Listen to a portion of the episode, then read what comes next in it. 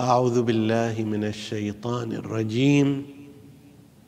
بسم الله الرحمن الرحيم، والصلاة والسلام على أشرف الأنبياء والمرسلين سيدنا أبي القاسم المصطفى محمد وعلى أهل بيته الطيبين الطاهرين.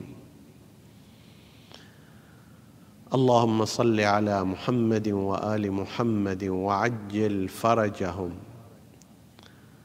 في تتمة هذا الدعاء دعاء الإمام الحسين عليه السلام في يوم عرفة،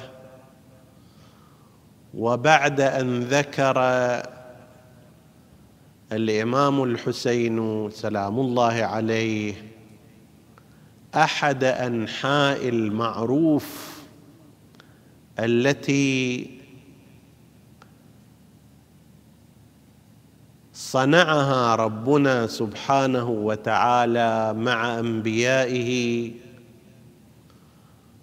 وذكر من ذلك قضية يوسف وكيف أنه نقل الله عبده ونبيه يوسف من أسير في الجب إلى أمير في الملك، مرورا بمراحل متعددة من المعاناة والمشاكل والسجن والمؤامرات، إلى أن جعله بعد العبودية حتى صار عبدا يباع ويشترى، إلى أن جعله بعد العبودية ملك ملكا يحتكم في كل مصر، شعبها واقتصادها وكهنتها وغيرهم.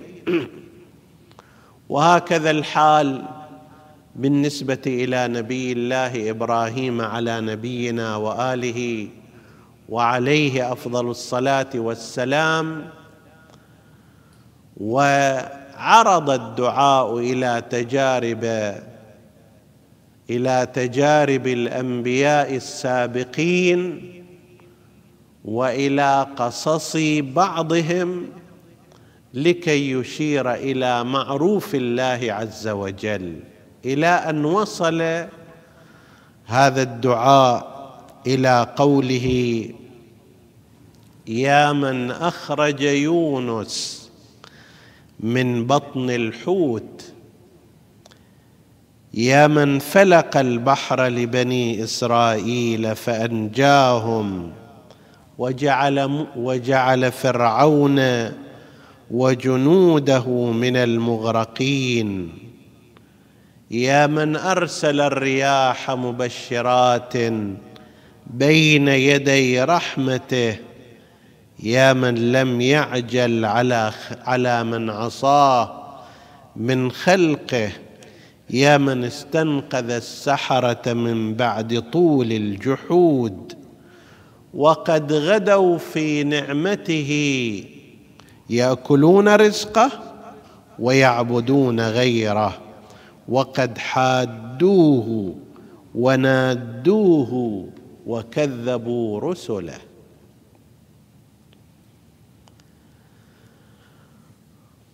بعد أن أبق يوسف أبق يونس إلى الفلك المشحون فساهم فكان من المدحضين، دعا يونس قومه إلى عبادة الله عز وجل،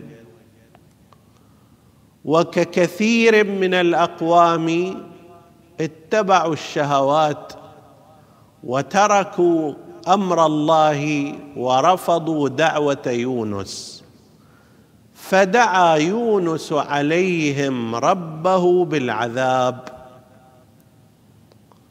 جماعة وصلتهم الرسالة وأتاهم البلاغ، وحاول معهم النبي ولم يفع ولم يستجيبوا، فدعا عليهم ربه أن يعذبهم،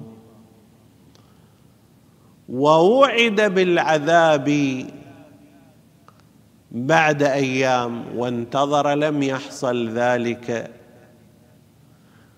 فخرج من ذلك المجتمع ومن تلك البلاد مغاضباً حتى وصل إلى ساحل البحر، وركب في سفينة وبدأ الابتلاء له. هل كان ذلك الابتلاء نتيجة فعله غير غير الأولى كما أشار إلى ذلك علماء الكلام، من أنه تعجل عليهم بالهلاك والدعاء عليهم بالعذاب؟ وهذه منازل يتفاوت فيها الأنبياء. انظروا إلى نبينا المصطفى سيد الخلق بأبي هو وأمي ونفسي، مع كل مع كل ذلك التكذيب بل والتآمر على حياته المقدسة وسعي قريش لقتله، ليس فقط ردوا دعوته. والآن ها هم يتصافون معه. يقول بعض المسلمين لرسول الله وقد علموا استجابة دعوته: يا رسول الله، هل لا دعوت عليهم لإهلاكهم؟ هؤلاء مستحقون، كذبوا الرسالة وتآمروا على النبي في مكة ولحقوه إلى المدينة لكي يقتلوه. أي عدوان هو ذلك العدوان؟ فيقول سيدنا ومولانا وحبيبنا شفيع الخلق وسبب الرزق النبي محمد صلى الله عليه وآله، يقول: إني لم أبعث لعانا، لم أبعث نقمة، إنما بعثت رحمة للعالمين.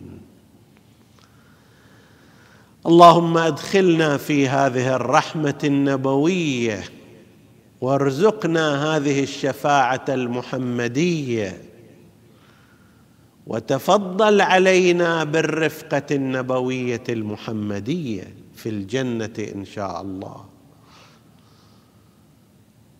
ويدعو بهدايتهم: اللهم اهد قومي فإنهم لا يعلمون. هذا موقع.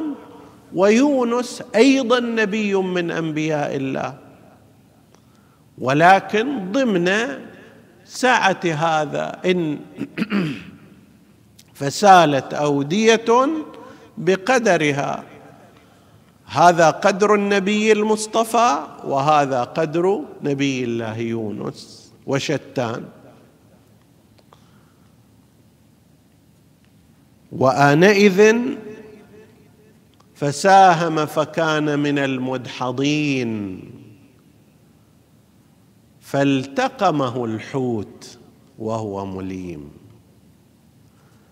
يتصاعد البلاء في درجاته درجة درجة، حتى إذا وصل أقصاه وبلغت القلوب الحناجر، وهناك شعرة واحدة بين التسليم ومعه الفرج، وبين الجزع ومعه السقوط من حالق. تصل درجات البلاء إلى أن يذهب ويلتقمه الحوت، ويبقى في بطن الحوت مدة من الزمان. الذي يتحدث عن المعادلات الطبيعية لا يستطيع أن يفهم هذا، كيف يدخل شخص في داخل بطن الحوت لا تنفس ولا قدرة على الحياة، إن كان بطن الحوت مليئا بالماء لا سيما والأحشاء وغير ذلك، كيف يستطيع أن يعيش؟ هذه ضمن المعادلات الطبيعية. لكن إذا كان الله يأمر الحوت ويأمر البحر ويأمر البر والسماء والأول والآخرة، وهو قادر على كل ذلك وهي مستجيبة بأمره، فلا يوجد غرابة أبدا. الذي جعل الشمس في مدارها والقمر في مداره والأرض في مداره والمجرات والأفلاك وغير ذلك، هو نفسه يصدر أمرا إلى هذا الحوت، ما شأن ذلك الحوت؟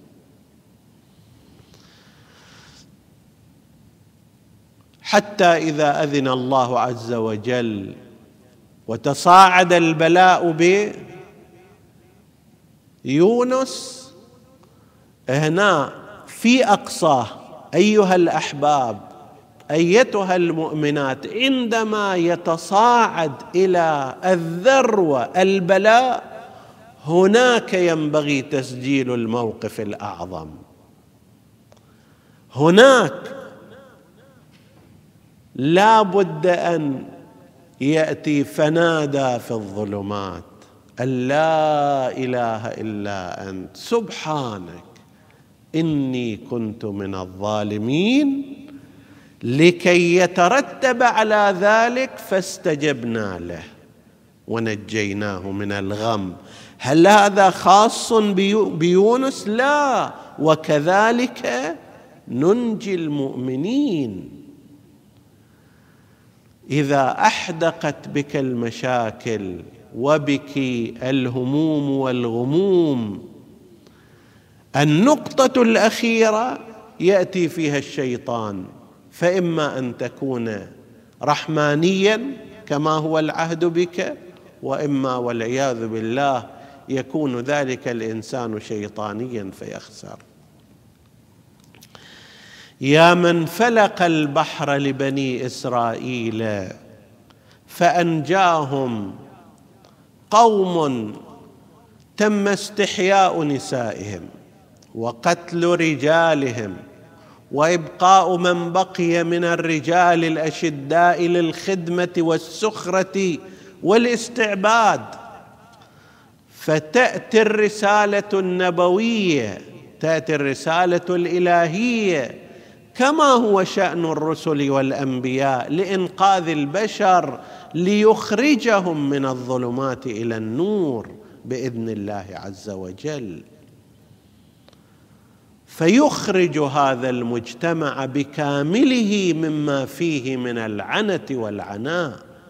تصور نفسك أيها المؤمن والعياذ بالله تعيش في وضع هكذا، ابنتك تستحيا للمتعة وللانتهاك الجنسي من قبل قوم فرعون، وأنت لأنك كبير السن تقتل، وابنك لأنه شاب قوي يستعبد للخدمة.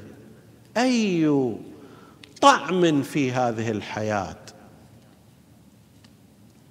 لتعلم مدى البلاء والعناء الذي كانوا فيه. فجاء نبي الله موسى أن أرسل معي بني إسرائيل ولا تعذبهم. حدثت المواجهة، دولة كاملة هي الدولة العظمى بأساطيلها وبقواتها المسلحة وبأسلحتها المتعددة وبوزرائها ومدرائها ومؤسساتها، في مقابل مجموعة من العبيد على رأسهم نبي من الأنبياء، قال لهم اخرجوا واعبروا البحر، لا تستطيعون المواجهة المباشرة، اعملوا بالتقية، لا تواجهوا مواجهة مباشرة، انسحبوا من المواجهة المعلنة والظاهرة والساخنة، انسحبوا بدينكم وبإيمانكم واخرجوا من هذا. كيف نخرج والبحر أمامنا ولا نستطيع ذلك وليس عندنا أدوات لكي نعبر بواسطتها؟ مجموعة من الفقراء والحفاة. لكن فلق الله البحر لبني إسرائيل، قلنا اضرب بعصاك الحجر لكي يتفجر ماء. وهذا من من بدائع قدرة الله عز وجل، واضرب بنفس العصا الماء لكي يصبح حجرا. تماما لو أردنا التشبيه بما سيحصل مع إسرافيل، صورك هذا الذي تنفخ فيه أمت به الحياة، وصورك نفسه انفخ فيه أخرى لتنشئ الحياة. عملان متقابلان على حد التضاد أو التناقض، يعمله شيء واحد وبطريقة واحدة. العصا المسوية تأتي إلى الصخرة الجلمد فتضربها فينبعث الماء العذب منها لكي يشرب منه بنو إسرائيل بعدد هو اثنى عشر، ونفس هذه العصا تأتي لتضرب البحر فإذا به يصبح حجراً. هذه خارج القوانين الطبيعية، هذا فوق الأوامر، فوق القوانين. فيا أيها الإنسان تمسك بما وبمن يقنن القوانين ويدبر الأمور ويوقفها ساعة يشاء ويجريها ساعة يريد. وجعل فرعون وجنوده مع كل تلك السفن والقوارب والاحتياطات التي كانت لديهم من المغرقين. يا من أرسل الرياح مبشرات بين يدي رحمته فإذا بها تحمل الخير والنماء والبركة، ونفسها عندما يريد الله الريح العقيم ما ما تمر على شيء أو ما تدع شيئا تمر عليه إلا جعلته كالرميم. نفس هذه الريح، لكن أمرها بيد الله عز وجل. تارة تحمل السحابة والأمطار والخير والبركة والنماء والخصبة، وأخرى صرصر عاتية بريح صرصر عاتية سخرها عليهم سبعة أيام سبع ليال وثمانية أيام حسوما، فترى القوم فيها صرعى كأنهم أعجاز نخل خاوية. يا من لم يعجل على من عصاه من خلقه، يا رب الأرباب، يا أرحم الراحمين. هذا المجتمع البشري الذي تنعم عليه فيزيد بغيا، وتعطيه فيزداد إنكارا. ما هو هذا اللطف تحار العقول وتنحسر الأبصار عن مقدار لطف الله عز وجل ورحمته بخلقه مع عصيانهم، مع تمردهم، مع جحودهم.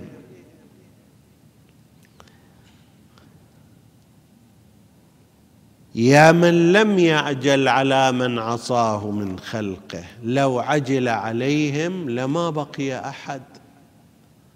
ترى الشخص ينفق أغلب عمره لا يعرف طريق الصلاة ولا يصوم لله يوما واحدا، ومع ذلك هو يتمتع في خير الله ونعمة الله، ولم يضيق عليه رزقه ولم يحجب عنه نعمته.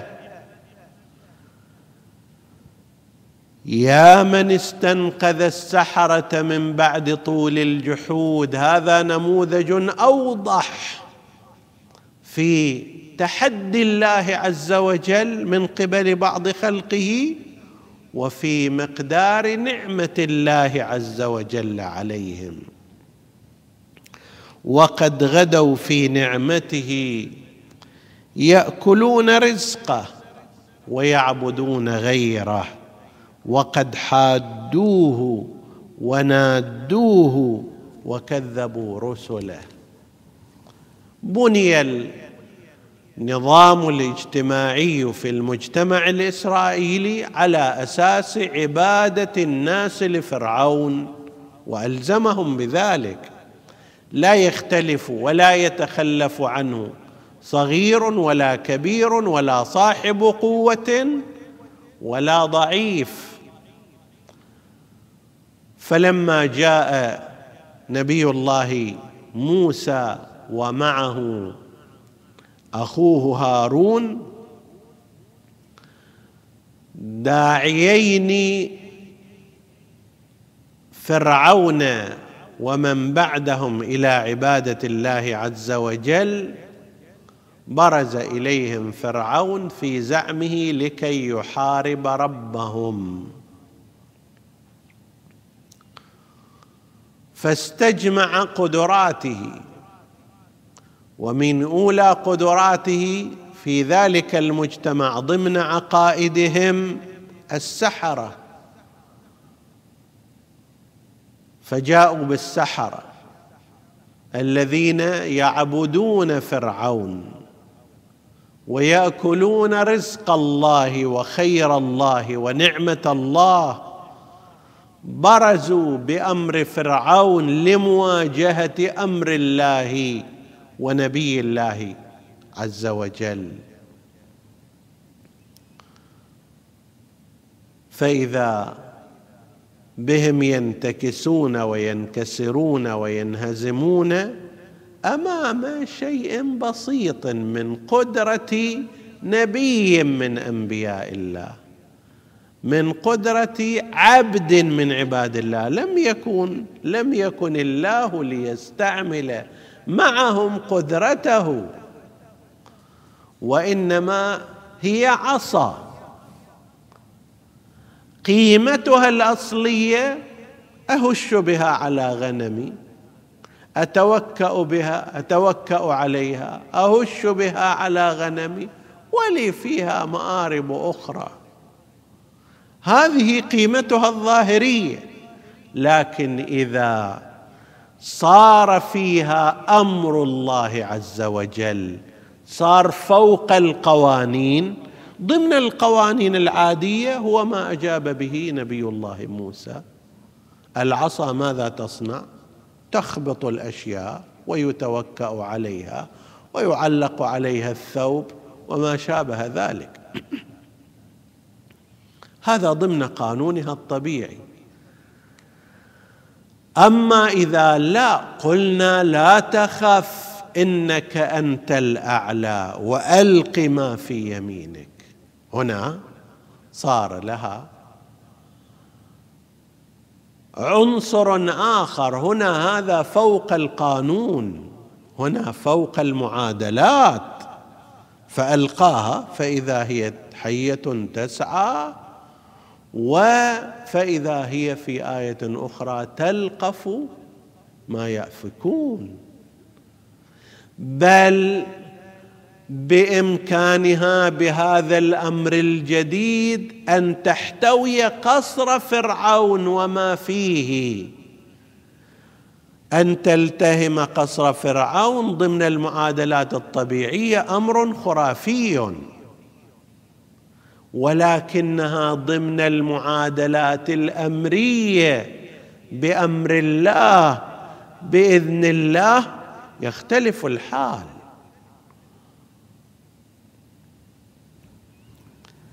فإذا بالسحرة فألقي السحرة ساجدين قالوا آمنا برب موسى وهارون، أنعم عليهم بعد ذلك وصمدوا لكي يواجهوا فرعون زمانهم محافظين على إيمانهم، وليقدموا للبشر تجربة متقدمة في التوبة وفي الصمود على الإيمان. وقد حادوه ونادوه وكذبوا رسله لكنهم لكنه استنقذهم. يا الله يا الله يا الله، عندنا في الروايات آثار خاصة لتكرار أسماء الله عز وجل. البعض يقول لماذا نكرر مثلا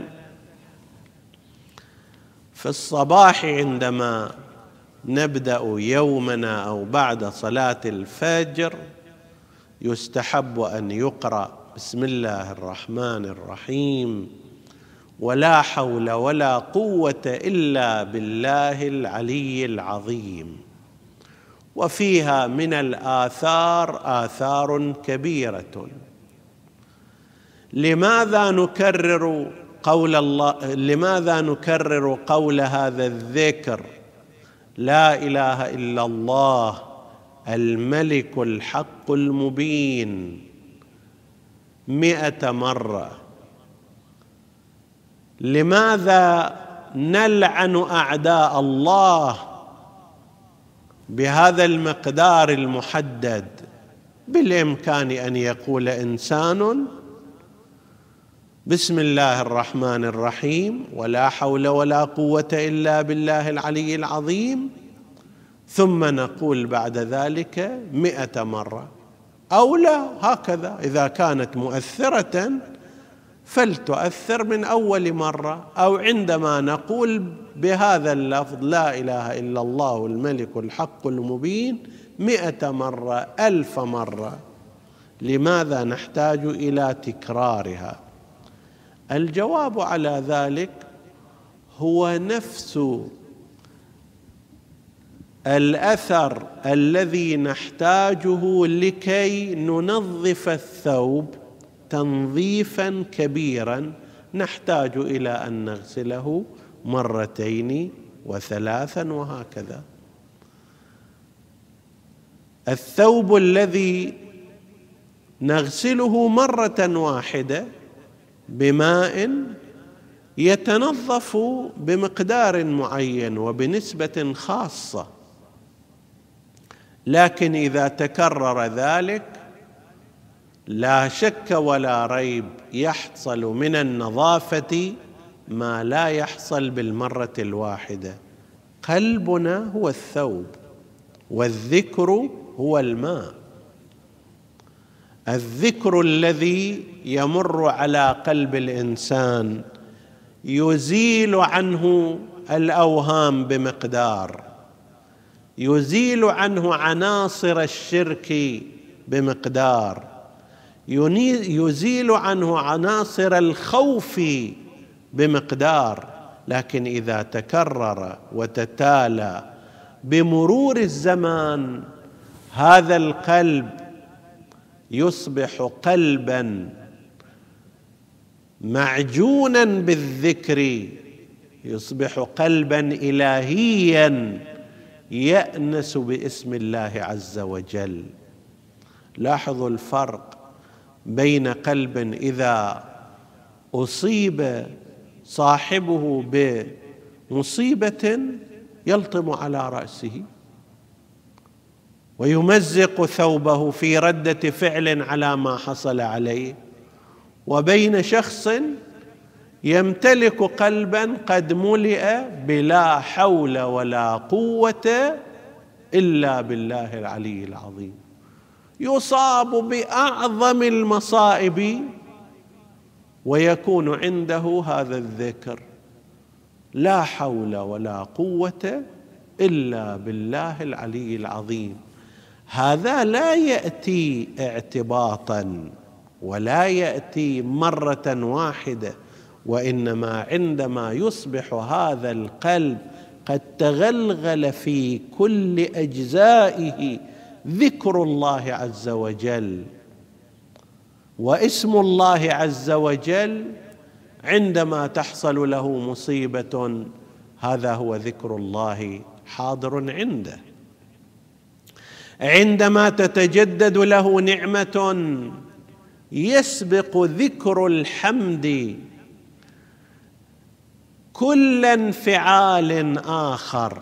البعض عندما يخبر بالنجاح بقبوله في العمل ردة فعله ما هو، خصوصا مع تعليم بعض الأفلام، يقفز إلى الأعلى هرا. ماذا يعني هرا؟ أو يصفق أو يرمي بنفسه على الأرض. أنت هنا في موقع أن ترفع يدك بالدعاء والذكر، الحمد لله رب العالمين، شكرا لك يا رب، يسرت علي الامتحان فنجحت. وربما البعض هنا يتصور أن بطولته كانت هي التي صنعت هذه الأمور. لا ريب أن سعيك كان مؤثرا، لكن النجاح أعطاك الله إياه عندما أعطاك عقلا قادرا على الفهم ونفسا مقبلة على العلم وعينا ناظرة إلى سطور الكتاب وتوفيقا أدى إلى أن تكون في ذلك اليوم مستجمعا لأفكارك. هذه كلها لا تظننها صدفة صارت، هي توفيق من الله عز وجل وعطاء من عنده، وأنت تتصور أنك كما قال قارون إنما أوتيته على علم عندي أولم يعلم. طبعا لا يعلم هذا، وإنما هذا استنكار عليه. أولم تعلم أن الله سبحانه وتعالى يسر لك الأمور، جعل ذهنك وعقلك مركزا بحيث تفهم المعلومة. وظيفتك التي تنتظرها منذ مدة من الزمان، أنت لا تعلم أن الله سبحانه وتعالى ماذا صنع في نفس ذلك الطرف الذي بيده أن يوقع أو لا يوقع، ولكن ذاك هو تحت نظر الله كما أنك تحت نظر الله. وعندما دعوت ربك ورجوته واستجاب لك فقد أثر في ذاك ذلك الشخص لكي يصنع لك هذا الصنيع. هنا يأتي أمر أن تديم ذكر الله عز وجل، لأنه ذاكر لك، يا ذاكر الذاكرين يا أرحم الراحمين يا معطي السائلين، صل على محمد وآل محمد، وأعطنا ما سألناك وفوق ما سألناك في دنيانا وآخرتنا لأنفسنا وأرحامنا والمؤمنين، واجمعنا بمحمد وآله الطيبين الطاهرين، وصلى الله على محمد وآله الهداة المطهرين، والسلام عليكم ورحمة الله وبركاته.